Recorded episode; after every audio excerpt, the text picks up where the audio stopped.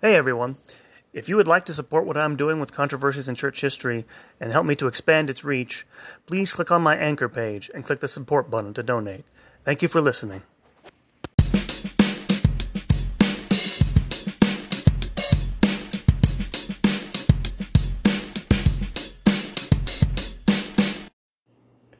Hello and welcome to Controversies in Church History. I'm Derek Taylor, the host of this podcast. And this uh, episode is the final installment of our series on the traditionalist movement. Episode 5 Back to the Future, 1988 to the Present. So we left off last time talking about the split uh, that happened in 1988, the excommunication of Marcel Lefebvre and the bishops of the Society of St. Pius X, and the split within them that led to the formation of the uh, Fraternal Society of St. Peter in communion with Rome and the issuing of the document, the Motu Proprio Ecclesia Dei. And the next few years after 1988, we'll see a changing of the guard in the traditionalist movement.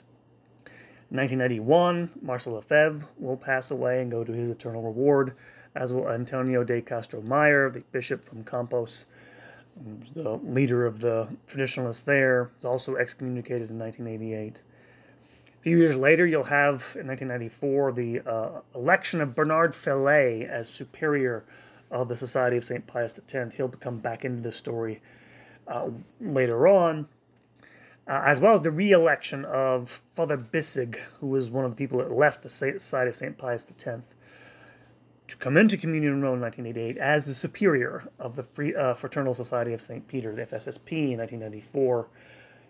That same year, uh, Eric de Saventhem also announced he'd be stepping down as president of Una Voce in 1995. He was replaced by Michael Davies. So you have this change happening in the 1990s. Leadership is changing. By then, a few of their old enemies were gone from the Curia, but for the most part, uh, they still remained. In fact, I would say have always remained. Most of the Curia, especially most of the Congregation for Divine Worship, opposed to the traditionalist movement as a whole.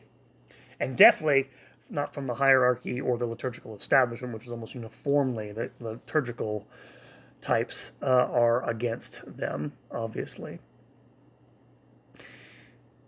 And yet, the 1990s see growth. Uh, in 1990, um, the Institute of Christ the King Sovereign Priest is formed.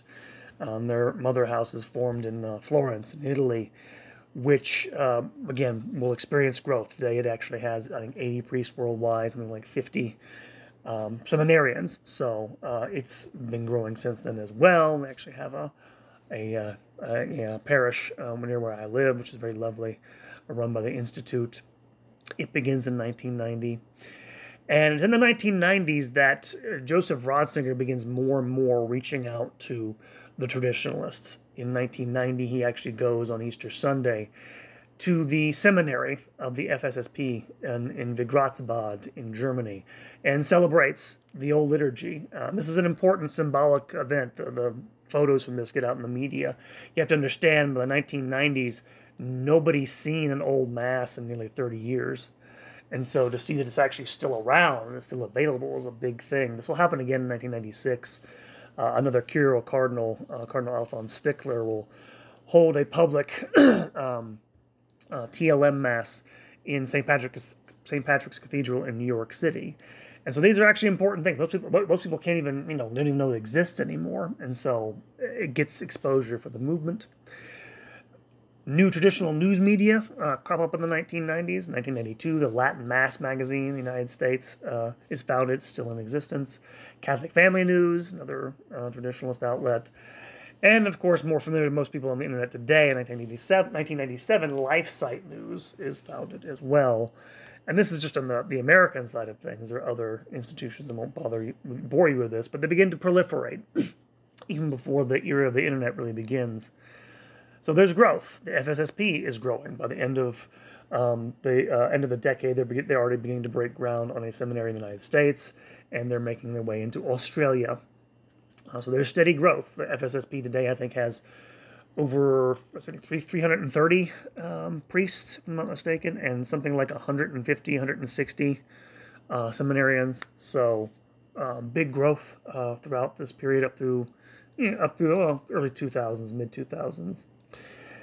Then in 2002, you have the reunification of those priests and their bishop from the old Diocese of Campos. You remember the, the uh, priestly union of Saint, uh, that had been formed by uh, Don Antonio Castro Mayer after his death. Um, they enter into negotiations with Rome, and in 2002, they are reconciled to the Holy See.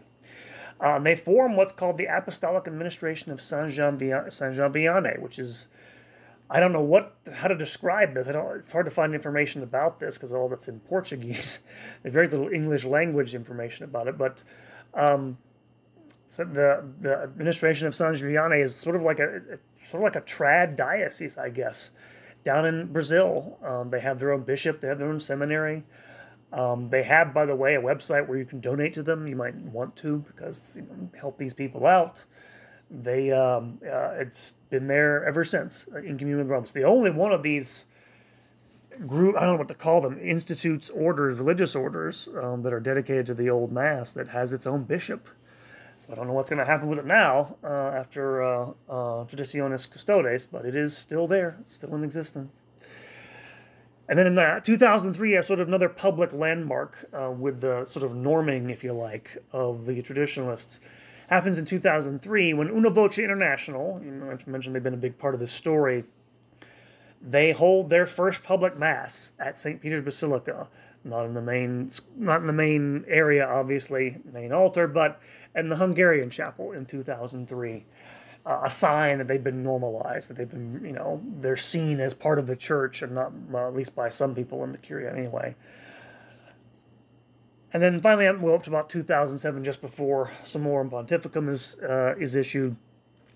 In 2006, the last of the orders in communion with Rome, the Institute of the Good Shepherd, is formed in France. Um, again, by former priests of the Society of St. Pius X. They come into communion. Uh, they're also been growing ever since. They, I think, we have, we have around 50 priests and something like 35 seminarians at the moment. Uh, they're founded in 2006. And in 2006 is founded Juventutem, which is the international youth organization uh, associated with, with Latin Mass goers. So, again, if you know anything about the Latin Mass crowd, they tend to be young. And so this is one of the major organizations, the major organization as far as I'm aware of, um, designed for them. So continued growth up to the middle of 2000s, despite as we're going to see, still widespread opposition, which obviously is continuing today from the hierarchy, the curia, and other official uh, parts of the official church, if you want to put it that way.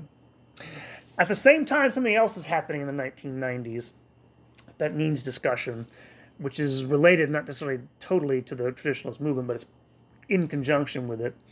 By the early 1990s, it has become no longer verboten for people to criticize the reform of the liturgy that took place in the 1960s. And in fact, Ratzinger is the one who's going to come up with a term he calls the reform of the reform. He wants to take a look at the old liturgy, see if it can't be improved to prevent the sort of, well, horrific stuff that goes on in so many places, which seems to turn so many people off from it. And he's encouraged by this and the fact that there are people in the, by the 1990s willing to criticize it. And in fact, one major monument in this, which you have criticisms of the liturgy, which are again mostly not by people who are called uh, would call themselves traditionalists, but actually they they wind up you know serious scholarship um, validating some of those criticisms of traditionalists.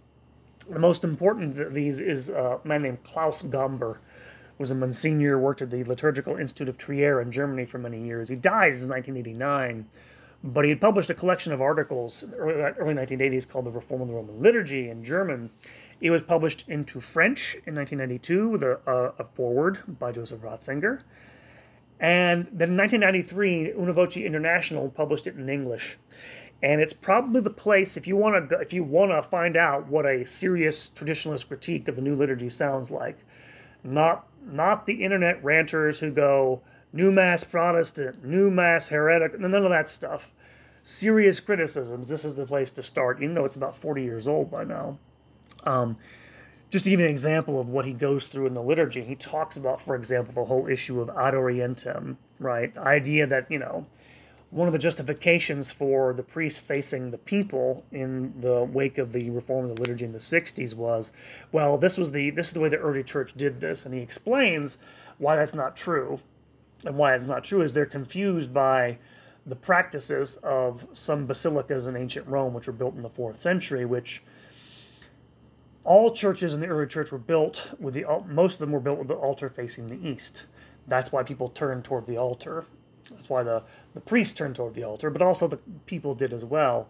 As he explains in the book, um, a few of the basilicas in Rome, because of they actually were basilicas, they were public buildings before they became churches, weren't built that way. They were built with the entrance facing the east. So what would happen in the liturgy is the priest would turn toward the entrance and the people. In other words, the people weren't looking at the at the uh, at the priest. Everyone was looking east because that's what you did. You faced the rising sun.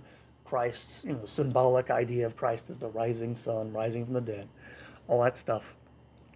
And people in the 20th century misunderstood this, and that's where they got this idea from. Anyway, stuff like that is involved in that book. Very erudite. I'm not sure everything in there holds up after 40 years, but it's the beginning place. Uh, another book in the 1990s, which is uh, a very good one if you're looking for these sorts of things in a non, you know, uh, a non-divisive way. I'll put it that way. Uh, someone who's definitely not a traditionalist, but has been very critical of Pope Francis in other other regards.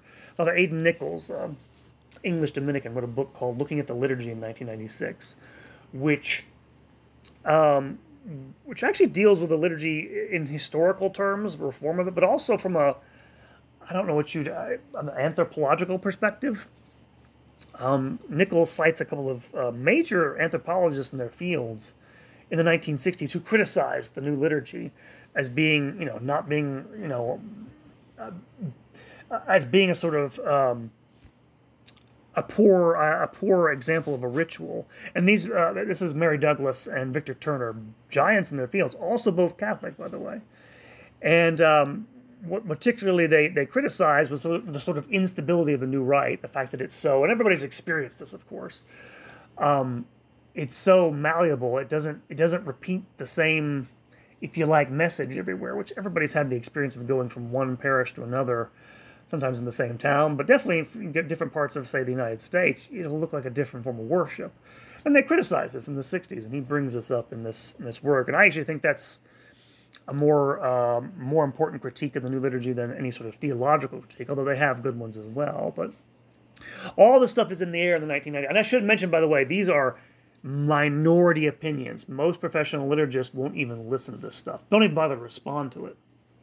Uh, at least until, well, we get to when Ratzinger becomes Pope, because he increasingly is doing this, getting involved in liturgy.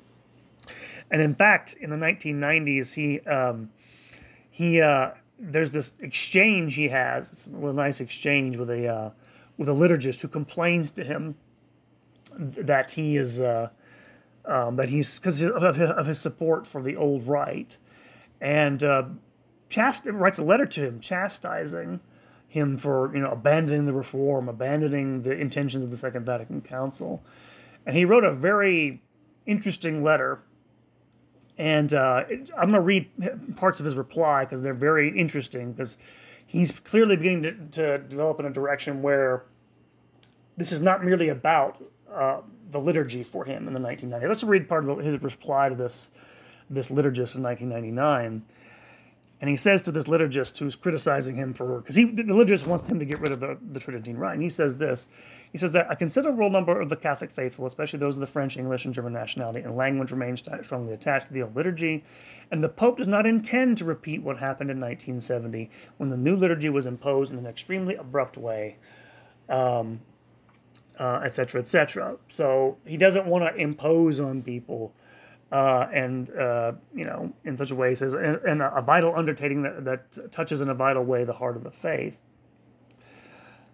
And uh, goes on to say what he's trying to do is get these people to reconcile them with the Second Vatican Council. But um, one of the things he particularly he responds to is that um, he the liturgist complains that this the existence of this rite and these faithful threaten the unity of the church they threaten the unity of the roman rite and this is what he says he says i wish to comment on what on, on what concerns the unity of the roman rite This unity is not threatened by small communities using the indult. He means the indult back then, the permission to, to have the old mass.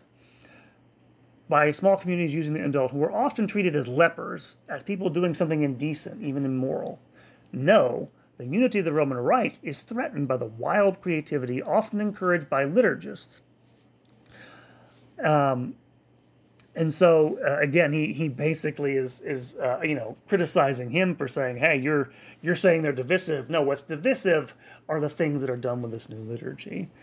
And he increasingly, my point of reading this to you is he increasingly comes to see the the old rite as a sort of bulwark against a lot of the craziness in the new. And he writes a book uh, in year 2000, publishes one called The Spirit of the Liturgy, which I recommend to you, which he talks about the old rite as being part of the church's immemorial tradition. And so I think at some point, uh, Ratzinger went from thinking this as being a temporary thing, maybe thinking of the, of the old mass as being a permanent value to the church. And significantly, he begins to see it also not just for liturgical reasons, but because it it witnesses to the unity of the faith across time. And in fact, he gives a uh, gives a, a, speech, gives a, a, paper at a liturgical conference uh, at the Abbey of Fontgombault in France in 2001. And this is worth this is worth reading this excerpt, these excerpts to you, because it gets to why he thinks it's important and why I, I, think the importance of the whole liturgy, but also the importance of the whole issue of traditionalism. Let me read. This is from Fontgombault 2001, where he says, "quote." A sizable party of Catholic liturgists seem to have practically arrived at the conclusion that Luther, rather than Trent, the Council of Trent, was substantially right in the 16th century debate. He means debate about the nature of the Eucharist. Now, moving on, he said, It is only against this background of the effective, effective denial of the, the authority of Trent that the bitterness of the struggle against allowing the celebration of Mass according to the 1962 Missal, the Old Rite, after the liturgical reform can be understood. The possibility of so celebrating constitutes the strongest, and thus for them, the most intolerable contradiction of the opinion of those who believe that the faith in the Eucharist formulated by Trent has lost its value. Unquote. If all that verbiage was too much for you, what he's basically saying is most professional liturgists don't believe in the real presence. and that is what he's basically saying. He goes on, quote, Trent did not make a mistake. It lent for support on the solid foundation of the tradition of the church. It remains a trustworthy standard. One thing should be clear the liturgy should not be a terrain for experimenting with theological hypotheses. And this is, the, this is probably the most important part. In order to emphasize that there was no essential break, that there was continuity in the church, which retains its identity, it seems to me indispensable to continue to offer the opportunity to celebrate according to the old missal as a sign of the enduring identity of the church. Unquote. What he's basically saying is these liturgists, and of course by extension many bishops and people in the curia, act as if there was some break in the identity of the church after Vatican II. And what he's saying is, well, no, it wasn't. Uh, Trent is still in force. The pre Vatican II magisterium is still in force. And this liturgy is a sign of this identity. That's why he wants it there. And as I said before, all this is taking place with, uh, within the context in which there are efforts, there are efforts by people to try to, of course, uh, reform the new liturgy. The most uh, notable of these, if you're if you're a young person, young person, I'm in my 40s now, so everybody's a young person now. If you're if you're in your 20s and 30s, you'll remember this, or at least the effects of this. In 2001, Ratzinger, uh, the, sorry, the Congregation for Divine Worship published its fifth document trying to implement the, the, reforms of Vatican II called Liturgiam Authenticam, which was a document which laid down uh, norms for vernacular translations of the New Missal from the Latin. And it did this, of course, because back in the 1970s, when they were translated, when it was translated into vernacular uh, vernacular languages for the first time, a lot of them were rushed, a lot of them were sloppy, but also a lot of them had liturgists and theologians shoving their own ideas into the translation. Most notoriously, of course, is the uh, translation of the con- prayer of consecration, which says, uh, the part where it says, "I offer you, you know, I offer this for uh, for you and for many" in the Latin pro multis, it was translated in many lang- languages as "for you and for all."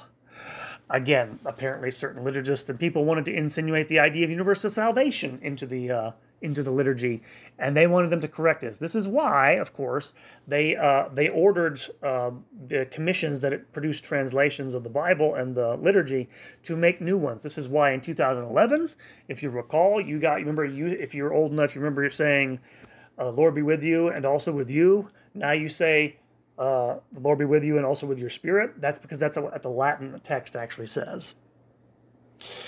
Uh, and so this is an effort to try to again, to try to restore some sanity to the new rite, which, as uh, we'll see in a moment, uh, Pope Francis is also thinking about uh, undoing that as well, as we'll see. Um, so by the early 2000s, you have at least a group of people who are willing to call, uh, willing to um, both uh, criticize the new liturgy and see the value of um, of the old one in particular, Ratzinger is the most important person because he's the most powerful. That's the real reason. Um, one of the reasons, yeah, I've said this before.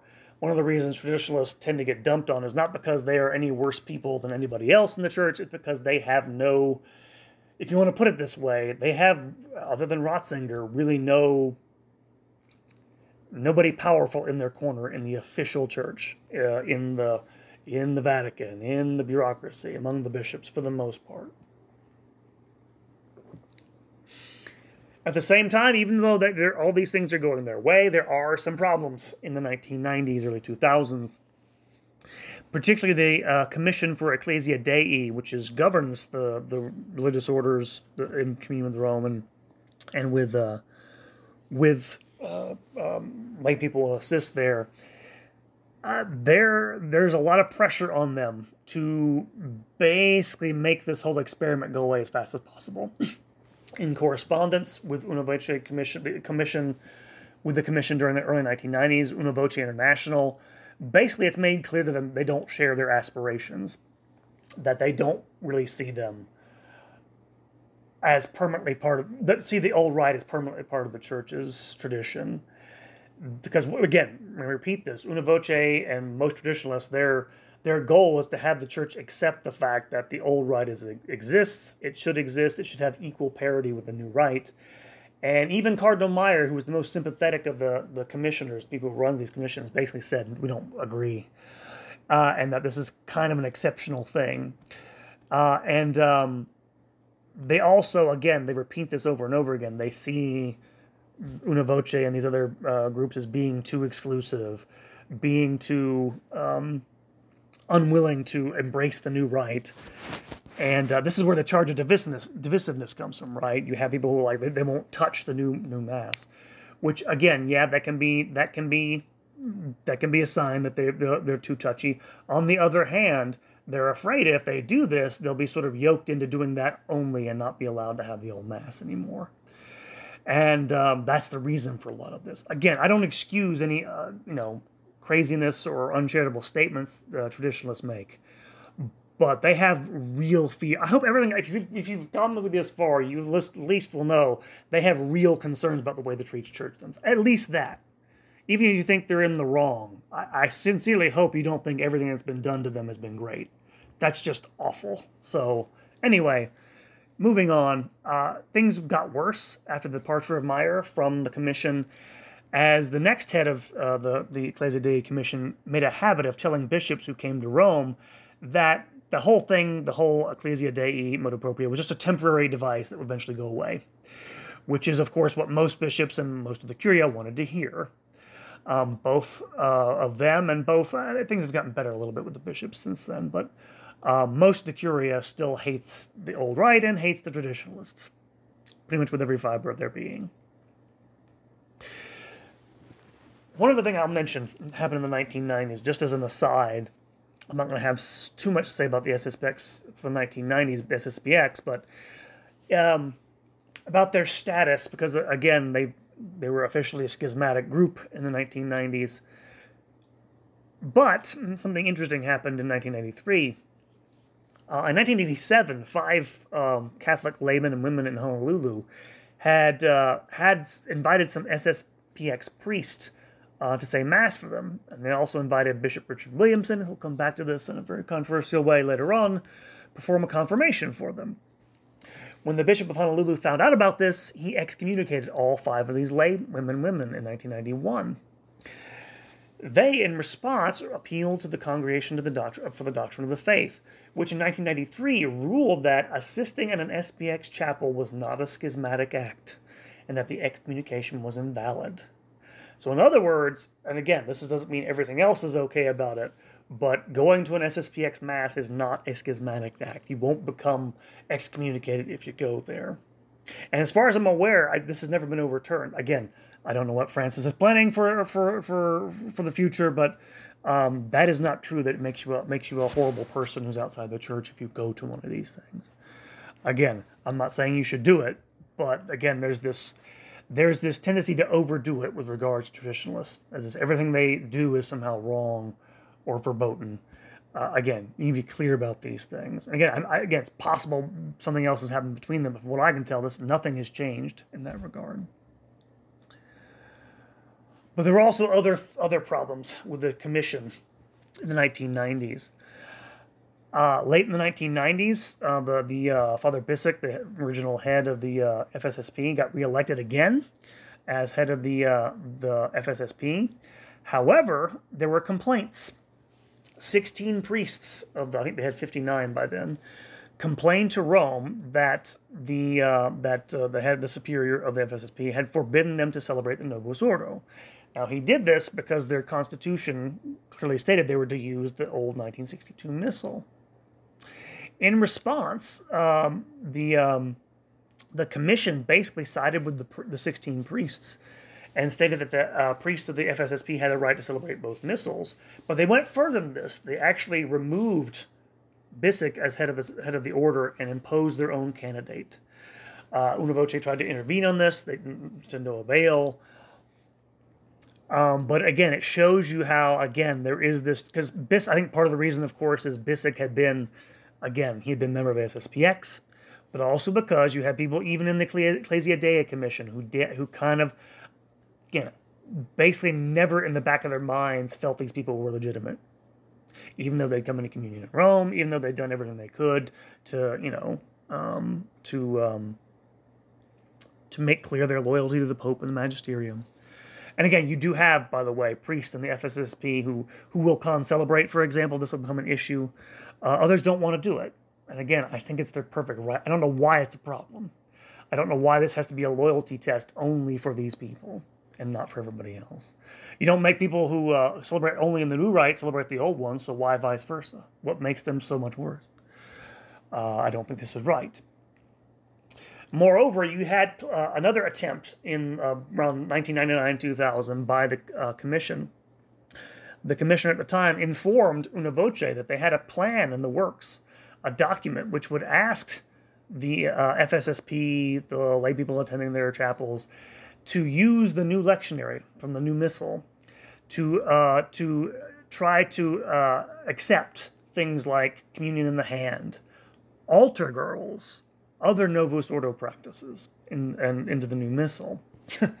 in response, uh, Michael Davies, the president of Una Voce, and uh, the rest of them wrote letters to the commission informing them that they would instruct Una Voce members not to attend any masses where such practices were employed, and that they would tell them to go assist at masses of the SSPX.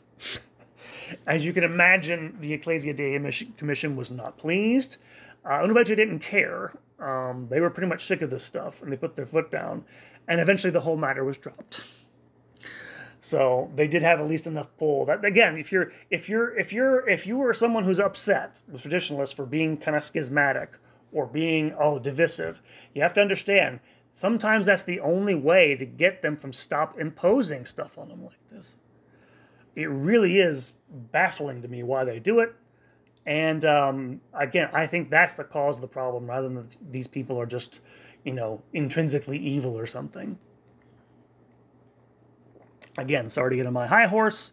It does it does raise my ire, some of the things that are done to these people. But speaking of anger, The other thing that happens up until about, I'm going through up to 2007 here, the first part of this lecture, you have the growth of the tratosphere on the internet. This is probably where most, and I hadn't thought about this until I did this this this series. This is probably where most people get their impression of traditionalists from. It's probably the reason why they have a bad reputation. Um, but by the early 2000s, you begin to have, and again, this is part of the growth of the internet, you know, generally speaking, uh, websites populating the internet, um, pushing a traditional line.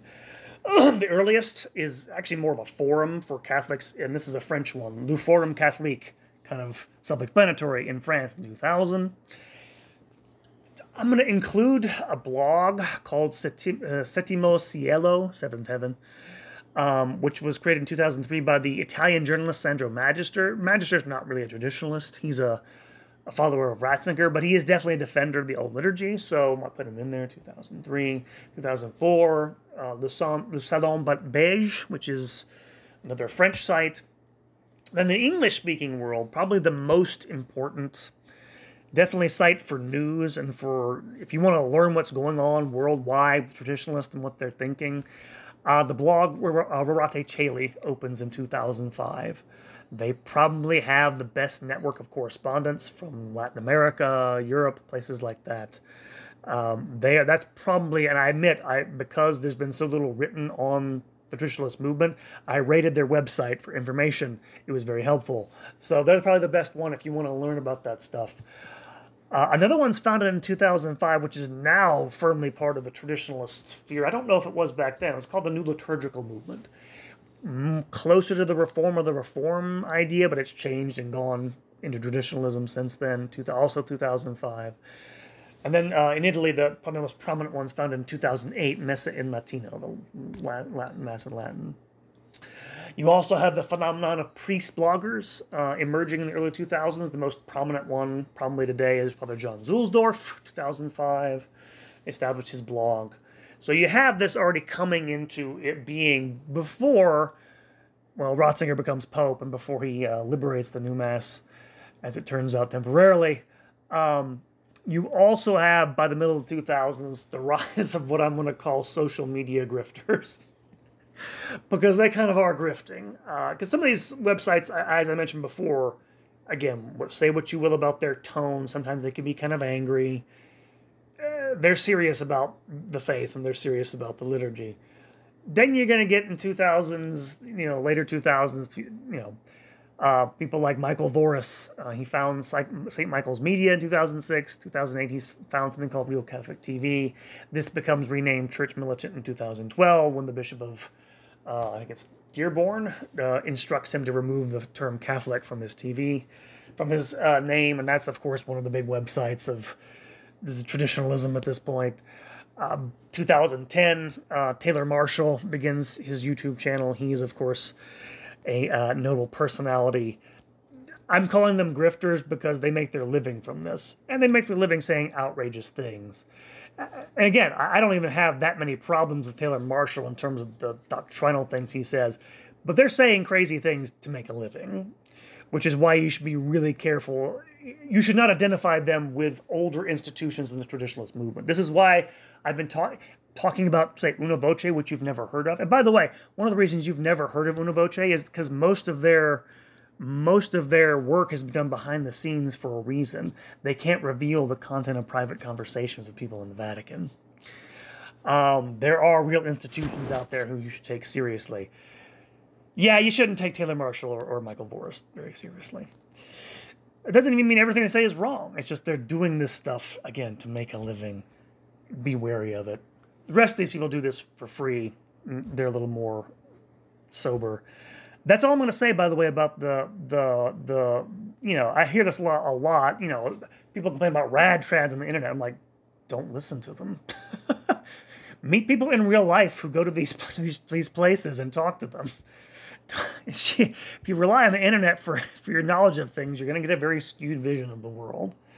And again, yes, they have a presence. Yes, they can be a problem. They're not nearly as, as big a presence as, as they make themselves seem. Anyway, that's the first part of this episode. Which brings us to the next part of the podcast and the reign of Benedict XVI. As we've seen, um, Ratzinger, by the time he becomes Pope, has seen a connection between the continuity of the church and its identity and the liturgy. And of course, he's you know, has the CDF. He was worried about doctrinal matters, but he sees the connection between the continuity and doctrinal matters and the, in the uh, in the uh, in the liturgy.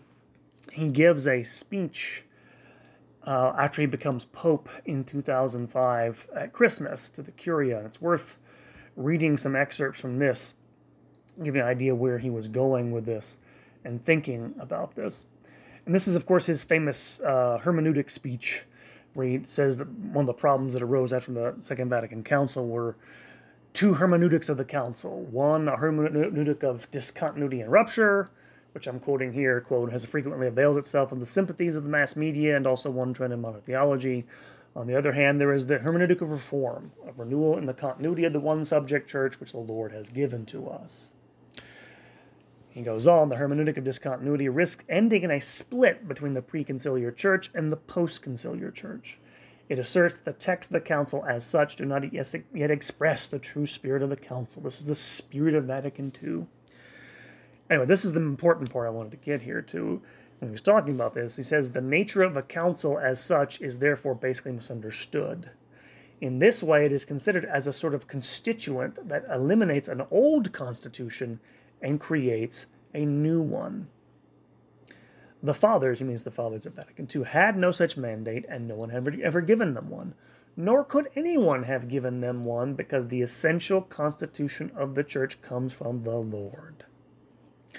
What he's basically saying there is that the church has a divine constitution which does, does not fundamentally change. And that these people who are misusing the council are saying that it did change fundamentally that there's essentially a new church after 1962. And he wanted to oppose this. And as you're going to see, this is bound up with his with his uh, decisions about the liturgy. Um, because, and it was known uh, as soon as when he became pope, that he would quote unquote do something for the traditionalists. And of course, he finally did. Uh, and he issued the Motu Proprio Summorum Pontificum in 2007, which, just to clarify what it did, what it didn't do, it proclaimed, um, both in the document itself, the motu proprio, and the accompanying letter, that the old Mass had never been legally abrogated, uh, that it was always still valid and in principle remained open to people, thus contradicting. 99% of what had been said about the old Mass since uh, 1970 and um, stating in his letter, of course, famously that it remained what, what had been holy and sacred to the church in, in former times remained holy for us. The document itself, the motu proprio, allowed priests to say the mass without the permission of bishops, so they liberated it in that sense. And the letter, accompanying letter, addressed two of the main criticisms, and this is two of these things to this day is still part of this dispute. Uh, about the old rite and its existence. He claimed that its existence did not harm the church's unity. Um, because this is one of the things, this is one of the, again, it's not just, again, when you hear people saying, you know, and we'll get to Traditionis Custodes in a minute, that the old mass causes divi- that old that people that traditionalists are divisive. They're really saying that the old, the entire existence of the old liturgy is a problem, and that's what he is speaking against. Um, because they express the same faith in his mind, the new missal and the old. He also counters the idea that it will undermine Vatican II. Um, he says in his letter that this is just this is a um, a, fear uh, that that basically uh, is you know um, uh, unwarranted. Uh, he says basically uh, you know the, the new mass will be considered to be the, to be the normal form. Most people won't won't want to do this and so the old mass basically, and so it's not a problem. Uh, he also uh, points out that his purpose in doing this was to heal a breach. Uh, he says this um, in the letter accompanying the document, the motu proprio. Says it is, a, it is a matter of coming to an interior reconciliation in the heart of the church, looking back over the past to the divisions which in the course of centuries have rent the body of Christ, one continually has the impression that, at critical moments when divisions were coming about, not enough was done by the church's leaders to maintain or regain reconciliation and unity. One has the impression that omissions on the part of the church have had their share of blame for the fact these divisions were able to harden. Now, he's speaking generally speaking, and many people have said this that church leaders in the past, for example, with regards to the Reformation, made mistakes that helped the Reformation come about. What he's saying here, and he's absolutely correct if you've been listening to my podcast, is that the church leadership made mistakes with regards to the traditionalists church leaders are partly at fault, at least, for those divisions. Obviously, I agree. In any case, um, he goes on to say that there can't be any contradiction between the two editions of the Roman Missal because, quote, in the history of the liturgy, there is growth and progress, but no rush rupture. What earlier generations held as sacred remains sacred and great for us too, and it cannot be all of a sudden entirely forbidden or even considered harmful. It behooves all of us to preserve the riches which have developed in the church, as faith and prayer, and to give them their proper place. Thus, Joseph Ratzinger in his um, letter on uh, Summorum Pontificorum. Now, what were the reactions from people who opposed this? As you can imagine, there was a lot of howling and screaming and gnashing of teeth. In fact, the most ridiculous um, response to this came from a bishop. I don't know the, the, the diocese, named Luca Brandolini in Italy. And he gave an interview in which he said, quote, I can't fight back the tears. This is the saddest moment in my life as a man, priest, and bishop. It's a day of mourning, not just for me, but for the many people who worked for the Second Vatican Council, a reform for which many people worked with great sacrifice and only inspired by the desire to renew the church has been canceled. Unquote. I, I, don't know what to make of this. Uh, uh, renewal of renewal of the church. Nobody goes to mass in Italy anymore. what is he talking about? Again, I get being, I get. You, I get attachment to the new. I guess I get attachment to the new missal. But the idea that you know a handful of people celebrating this liturgy are somehow a threat to all that, as if the Second Vatican Council and the new liturgy had been such a great success when they clearly haven't. Again, this doesn't, it, it does, I'm not questioning the validity of the council or the new missal at all. I don't. But they have not renewed the church. How can you think such a thing at this point? What are you looking at that makes you think that? And the idea that, that it's the that the, the maintenance of the old liturgy is somehow a threat to the great thriving of the church, especially in Europe, strikes me as deranged. In any case, the point about this is that the liturgical establishment, and especially the Italian bishops, never forgive Ratzinger for doing this. And they they didn't like him anyway. They really hate him after this, and I'll come back to this. Um, well, I'll come back in a second because we're going to get to the the reign of Francis in a moment. But just to get back to why he issued this, because this is again, this is something that Francis in his motu proprio will say he did it only to sort of reconcile the SSPX. That's why he liberated the old Mass. Already in 2001, this is what Ratzinger says. This is before he becomes pope. Says, personally, I was from the beginning in favor of the freedom to continue the old, using the old missal for a very simple reason. People were already beginning to talk about making a break with the preconciliar church and of developing various models of the church a pre-conciliar and obsolete type of the church, and a new and conciliar type of the church. Unquote. When he became pope in 2010 in one of his general audiences, he said, quote, After the Second Vatican Council, some were convinced that everything was new, that there was a different church, that the pre-conciliar church was finished, that we had another totally other church, an anarchic utopianism, unquote.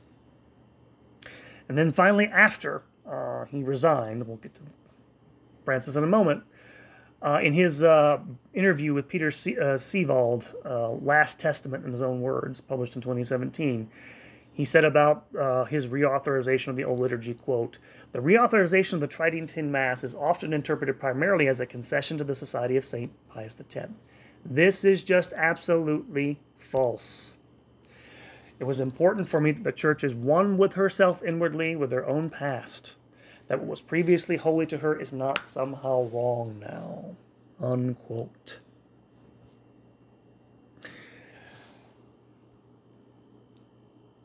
One last item uh, about uh, Ratzinger, the traditionalist, of course, is his efforts to reconcile with the SSPX.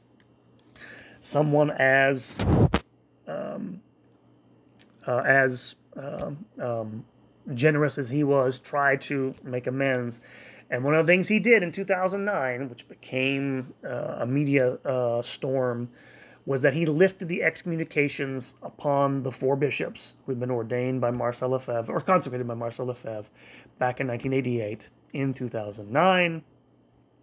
And of course, a, a, um, uh, a, a you know what storm broke on, on top of all this, partly because it turns out that one of these bishops, Richard Williamson, turns out to have been kind of a cretin and a Holocaust denier.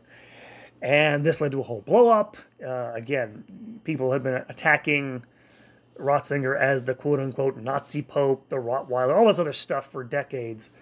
And this was used as a proof that, ah, see, the reason why he wanted the old Mass because he hates Jews or something like this. And even though, by the way, he rewrote the prayer for the conversion of the Jews in the old Missal to take away the negative sounding words that were used about Jews in that prayer, all this was sort of um, blotted out by the media and used to tar. Uh, again, this is sometimes used to tar traditionalists, that they are somehow, you know raving anti. They're, they're basically revanchists to want to revive, I don't know, the Holy Roman Empire or something. That there's some sort of political or social, necessary political or social evils you can draw from the old liturgy. Uh, and they use it to attack him and attack what he had done. Now, I mention this partly because he issues a letter the next year to bishops clarifying why he'd done what he did. What he did. Um, and talking about why he was trying to reconcile with them, talking about, you know, um, uh, all those other sorts of things. I'll mention two things he mentions in the letter. You can go read it for yourself. It's on the internet. He's trying to have unity. He's talking about how can you ignore a community that's that big. Uh, at the time he was negotiating in 2009 through 2012 the SSPX, it had about 500 priests, over 200 seminarians, several seminaries, a bunch of schools. It has over uh, 650 priests now, and God knows how many seminarians. The SSPX is growing, uh, and it's not going to stop. Uh, so what are you going to do? Right? You're going to try to reconcile them, leave them out there. Um, that's his one of his points. The other point he makes is that they are still not in communion with the church. I should point this out, by the way, because they're not in schism anymore uh, because of his actions. Uh, I actually went to uh, to visit friends a few weeks ago and went to the, the local Latin mass there, and the priest actually said in the in the homily he was trying to ward people off from going to the local SSPX chapel because they're quote unquote in, uh, schismatic. Uh, in in point of fact, they are not anymore legally in schism. They are not in communion with the church. They have no canonical authority. They have no well. Back to this in a second. They actually do have some. Francis gave them some faculties, but they have no standing in the church but um, they are no longer officially in schism. But the negotiations failed, particularly over, of course, the doctrinal differences with the SSPX over Dignitatis Humanae, the teaching on religious freedom, and the teaching on other religions. Probably the two biggest things that the SSPX objected to. And their position was these are errors in the documents of Vatican II and they need to be corrected and they haven't changed their position as far as I'm aware. And by the way, their position is that because the documents aren't fully dogmatic, because they don't conclude, they don't have conclude the proper formulas, they're not binding with the uh, with uh, the church's infallibility, so they can be corrected. And the Vatican, even under uh, the CDF, even under Ratzinger, makes clear they they want need to accept them without those provisos, without negotiating about terms and so it falls apart. Which brings us finally to the reign of Pope Francis. now, I won't dwell on this too much, but what you should know is that Francis has always pretty much disliked uh, traditionalists. When he was bishop in Buenos Aires back in Argentina, when some Summorum Pontificum was was issued, like a lot of people, uh, he basically tried to scuttle it. Uh, and he did this by allowing only one parish in Buenos Aires to have the old mass, and then insisting that the readings be done um, according to the new lectionary, along with elements of other elements of the new missal. Which again, the reason why bishops did this is so they make people go away because they don't want that. They want the old missal. They don't want it mixed with the new elements. And eventually, of course, it was dropped altogether. And I say this because most bishops never implemented Summorum Pontificum uh, worldwide. They just ignored it um, in many respects. And I say this to point this out that uh, he is not averse to celebrating. He's actually celebrated the liturgy in Latin. He's also celebrated the liturgy for Ukrainian Catholics when he was in Argentina. He was their ordinary. Um, there are a, a handful of uh, Ukrainian Catholics in Argentina. He acted as their their ordinary, their you know legal guardian, I guess, and he celebrated their liturgy. So he doesn't have a problem with traditional liturgies in that regard. What he has a problem with, of course, I think, is tradition itself. Now, what you may not have noticed is that if you're, especially if you're an American or an English speaker, is what's going on in Europe since he's been Pope.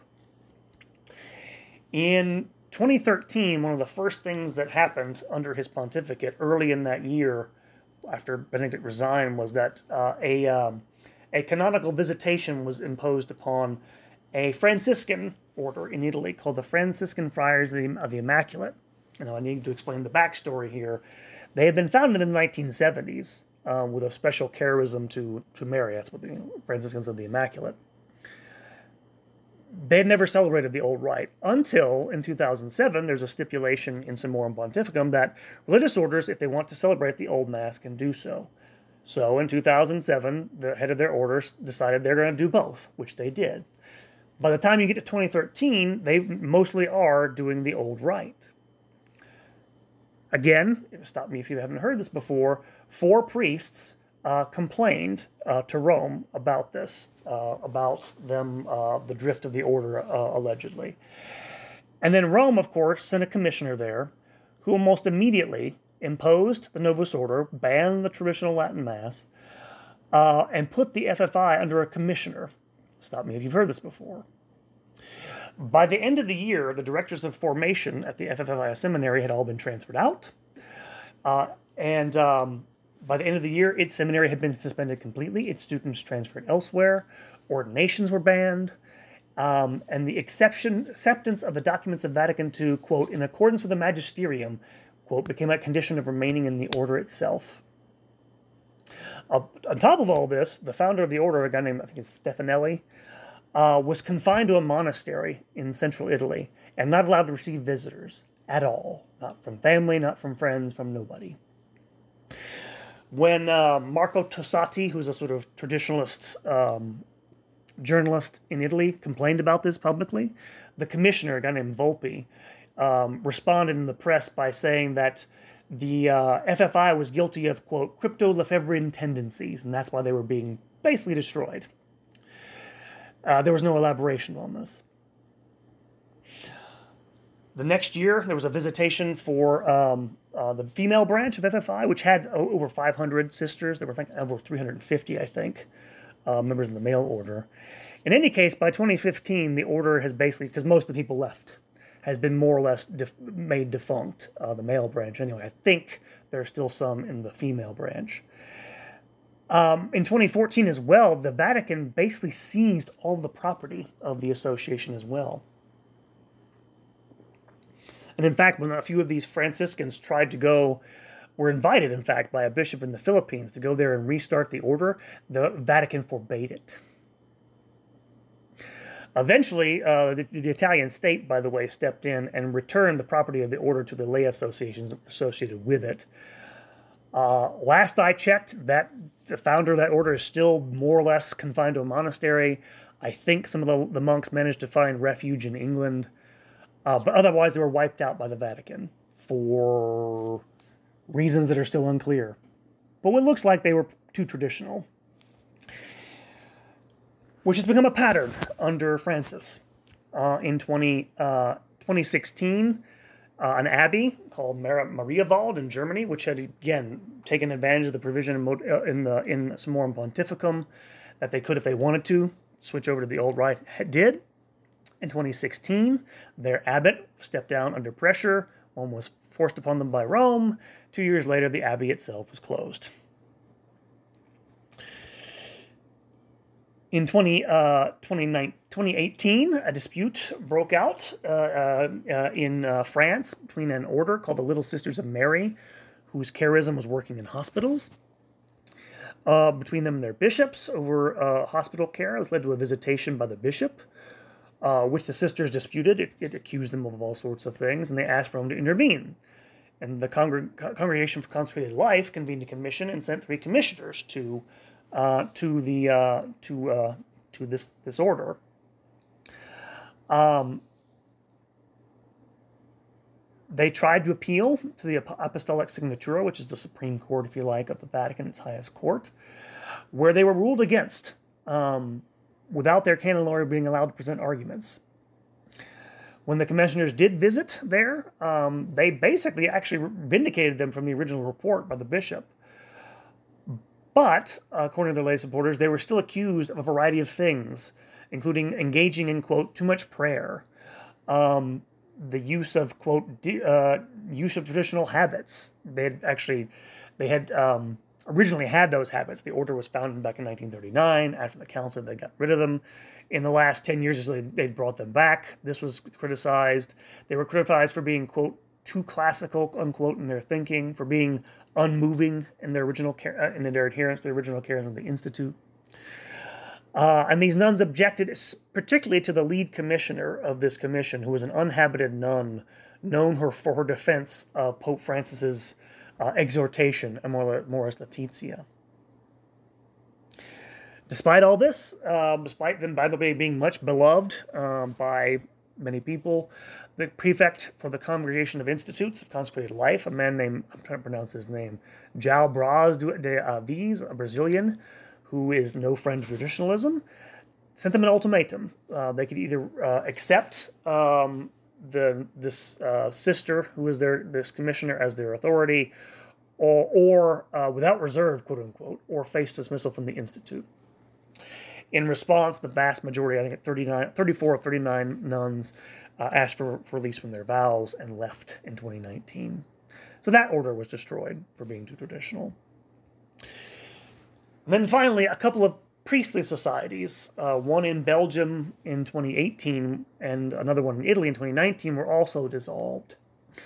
Uh, a uh, priestly society uh, was formed in by um, uh, Archbishop Leonard uh, in Belgium called the Priestly Society of the Holy Apostles. And this was not a, an old rite. This was a new Novus Ordo priestly society. They they performed reverent liturgies apparently.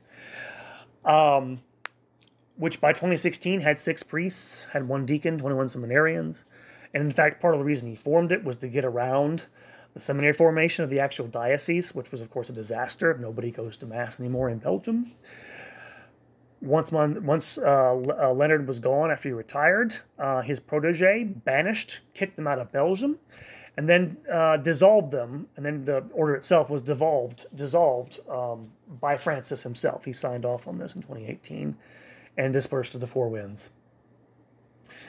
And then finally, in uh, 2018, uh, the Vatican set up another commission to investigate the foundations of the Priestly Society of Familia Christi. This was an Ecclesia Dei uh, religious society, one based on the, the old Ecclesia Dei Commission, where the priests celebrated the old rite. Again, no reason was given publicly, but in 2019, the commissar appointed by the Vatican dissolved the society, released all the priests and seminarians from their vows, and sent them all away. So, you've had, uh, from the beginning of Francis' pontificate, an effort in Europe at least, I don't know if this has happened outside of it, to crack down on traditionalism. At the same time, of course, he began in 2014, the Congregation for Doctrine of the Faith, negotiations with the SSPX. Again, odd him doing this. Uh, in 2015, he goes even further. Um, he grants faculties. He gives, again, remember they had no canonical standing, he grants them faculties to hear confessions. This is his year of the mercy shtick. They also conduct a canonical visitation of SSPX seminaries in 2015. Next year, he extends, uh, he, I want to say permanently extends or indefinitely extends the faculties for confessions. Whereas at the same time, he gives a speech or an interview in which he says the quote unquote reform of the reform is dead. In other words, he voices what is the opinion of almost all professional liturgists is that the new missal should not be touched. It's perfect as it is, it's dead. Finally, in 2017, he actually get, goes further and gives faculties to the SSPX to perform marriages. And by then, the negotiations reach their apex. There is some thought that this will actually go through. Um, they make an offer to the SSPX that um, they offer them a personal prelature. A personal prelature is basically a sort of non geographical diocese headed by a a bishop. This is what Opus Dei has. They have a bishop that oversees their worldwide uh, um, order.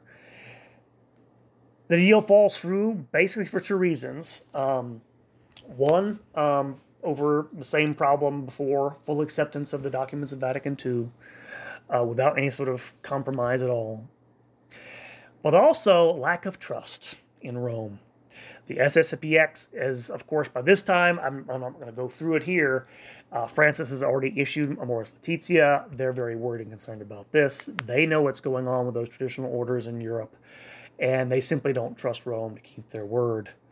They're afraid that if they go in, go under their authority, they'll try something on them, like they did with the the Franciscan friars, the Immaculate, and so things fall apart. At the same time, Francis says uh, the liturgical reform is quote unquote irreversible. There's no going back on the liturgical reform. We can't go back. Going back is wrong.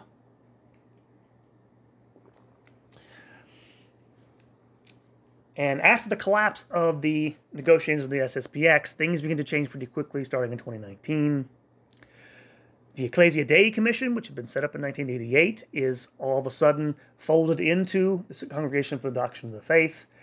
And basically, it's, it's sort of wrapped up. This raises eyebrows initially, but most traditionalists don't seem to think that there's anything to it. However, the next year, the uh, CDF uh, issue, I think it's the CDF, it was the CDW, I don't remember which one. The Vatican issues a, a survey of bishops on their experience of the Tridentine Mass in their diocese. This raises more eyebrows in the traditionalist uh, fold. In fact, um, the Latin Mass Society of the UK issues their own survey just uh, in case and try to counter what maybe negative perceptions about this. Of course, earlier this year in 2021, in February, uh, basically all masses uh, in uh, in St. Peter's are to be uh, an announcement is made that all masses in St. Peter's are to be held in Italian. There are to be no more private masses on the side in the side chapels of St. Peter's Basilica in Rome, and of course the Tridentine Mass is banished to the crypt in uh, in St. Peter's. So you can see after the collapse of the negotiations of the SSPX, there is this increasing clamping down on, uh, well, as you'll see, uh, tradition. And then in June, late June, shortly before uh, the issuing of Traditionis Custodes on July 16th of, of that month, the Bishop of Dijon in France expels the FSSP from his diocese. Why? Because the priests there are refusing to concelebrate with uh, priests of the diocese in the new rite. Uh, and again, you may say, well, this is divisive, you should do this. And again, it might be. It might be that. On the other hand, this may be just a demand for loyalty, which is designed to lure them in so they can sort of wean them off the old mass, which is, I think, exactly what it was. But of course, the Bishop of Dijon uh, uh, knew it was coming. July 16th, a few weeks later, Francis issues Traditionis Custodes, which abrogates uh, the Ecclesia Dei motu proprio, Summorum Pontificum, severely restricts the, um, saying of the Mass, restricts it to, well, first of all, banishes, uh, for some reason, uh, they can't say the Mass in parishes, has to be held outside it. I don't know where they're supposed to do this. It basically restricts new groups uh, from forming uh, to hear the Mass.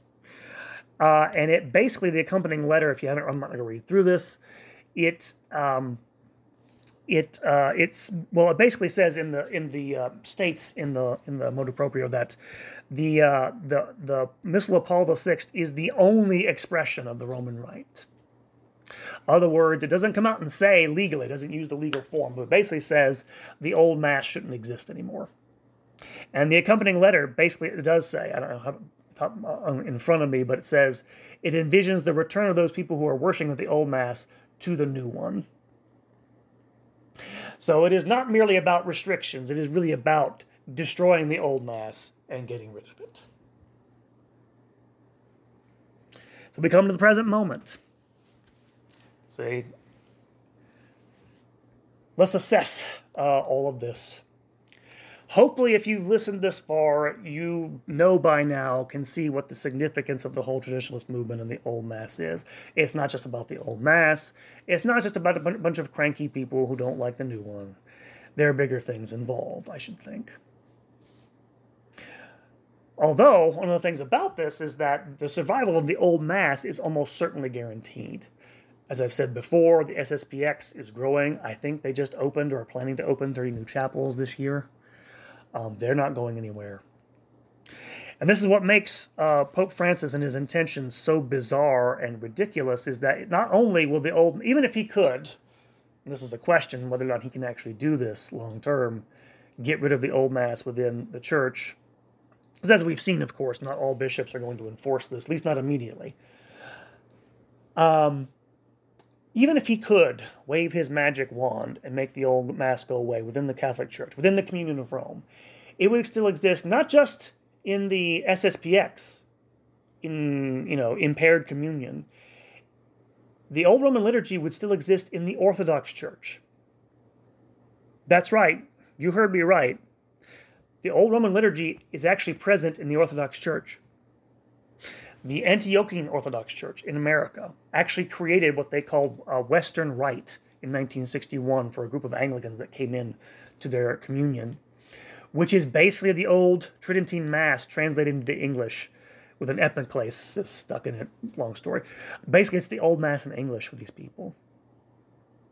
So if Francis is successful in this, it'll still exist in the freaking Orthodox Church, but not in the Church of Rome where it began in the fourth century, at the at the latest, if you can imagine. But of course, this is bigger than all this, right? You know, uh, bigger questions involved here. The new mass and the old. What's the relationship between the two of them? Do they represent a, represent a new faith and an old one? Do and this is the question, of course, because this is what gets thrown at traditionalists. Well, they, they don't agree with the new missal. They don't agree with Vatican II.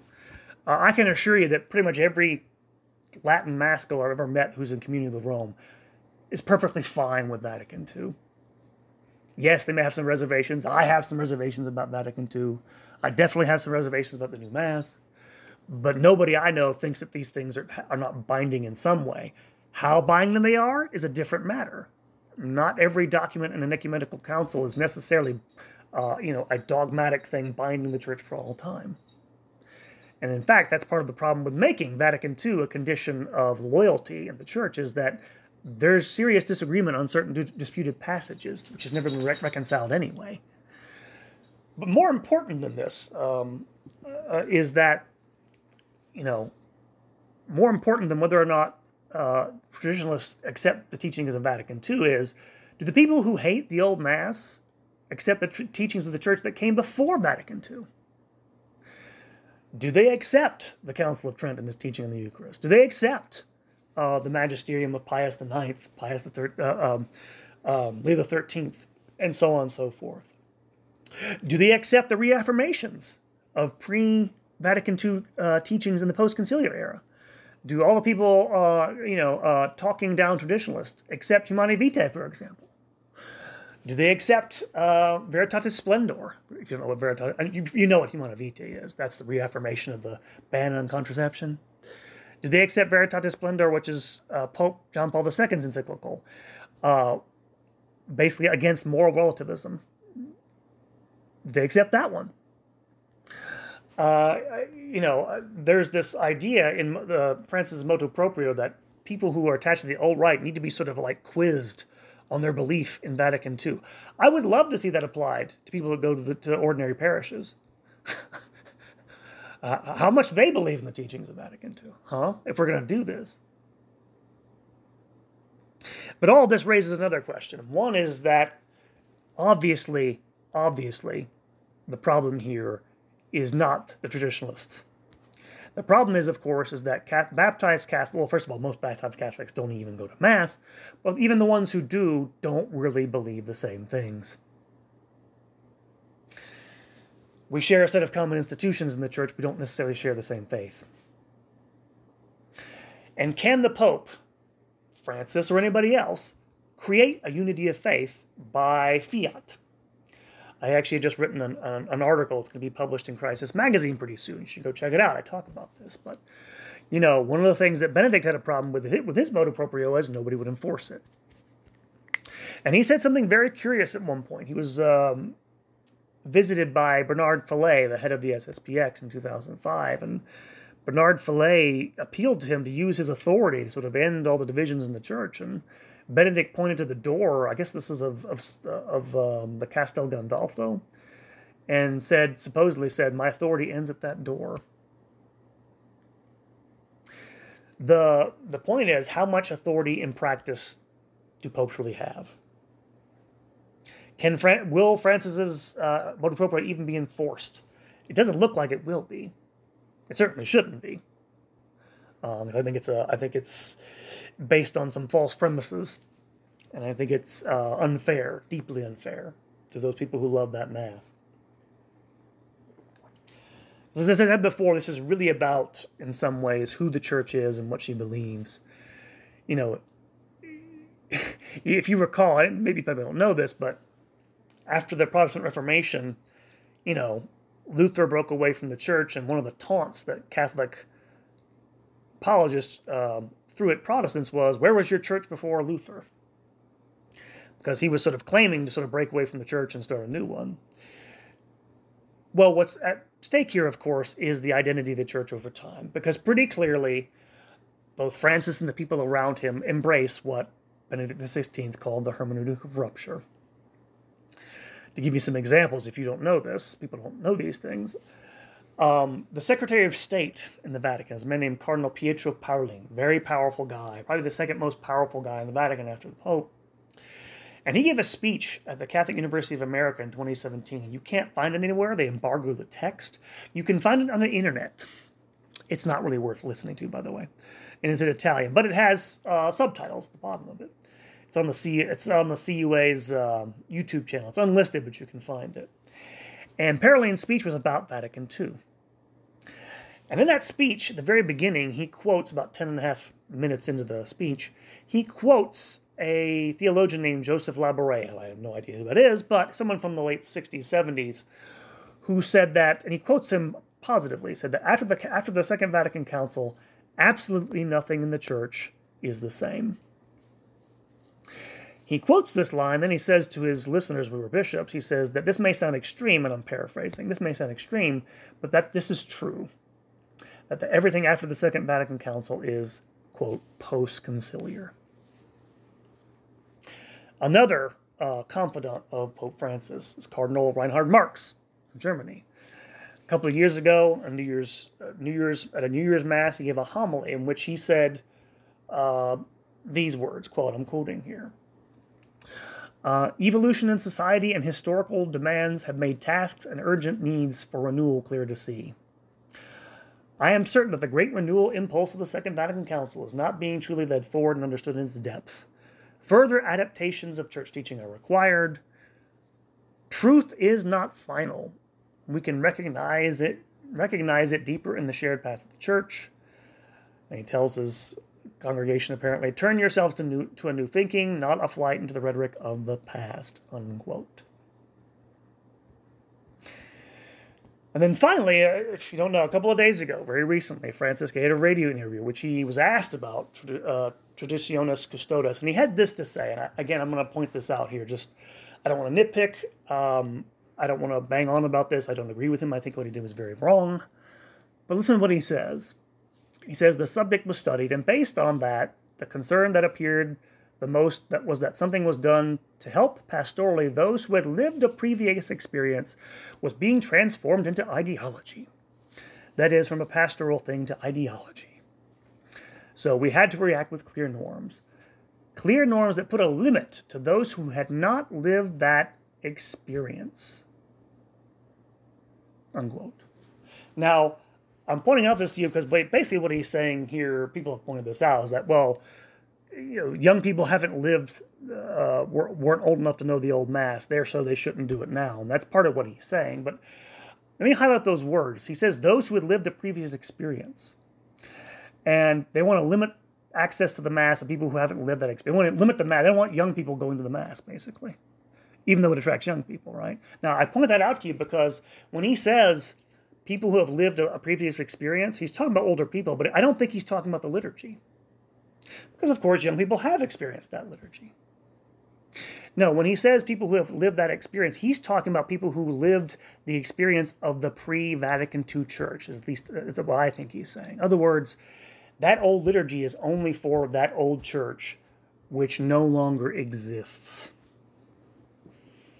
Again, uh, I, I, again, that's how I, I, I think it's the obvious import he clearly believes that the pre Vatican II church no longer has authority, or at least doesn't have much authority anymore in the church.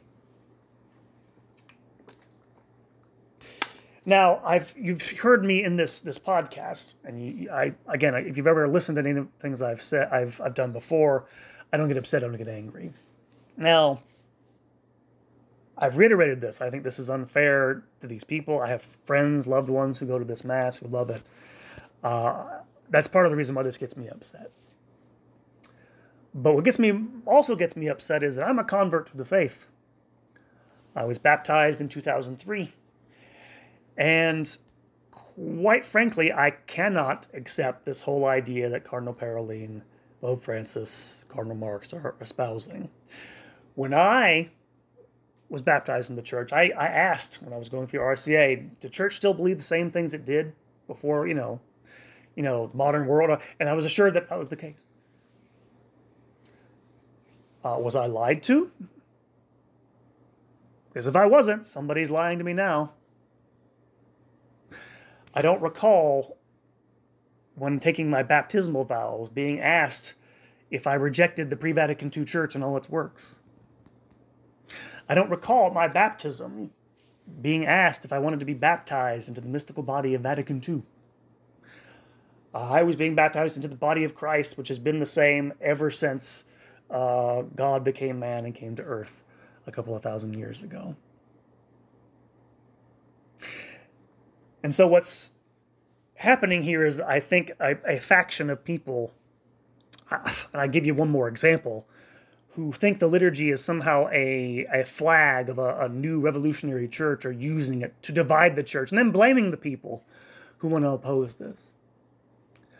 Um, I, last thing I'll mention about this, one of Francis's followers, apparently in recent years he's come under the influence Francis has of a of the College of Saint Elmo, Saint, Sant Anselmo, I should say, Saint Anselmo, Anselm, in Rome, and the liturgists there, one of whom is a man named Andrea Grillo. He's apparently the, one of the inspirations for the motu proprio. Um, he wrote a whole book attacking Summorum Pontificum back in 2012 he is someone who has, besides advocating for the banning of the traditional mass, has co-authored a book um, saying that the church should bless homosexual unions. He has publicly denied the doctrine of transubstantiation. And he has also publicly uh, basically questioned the indissolubility of marriage.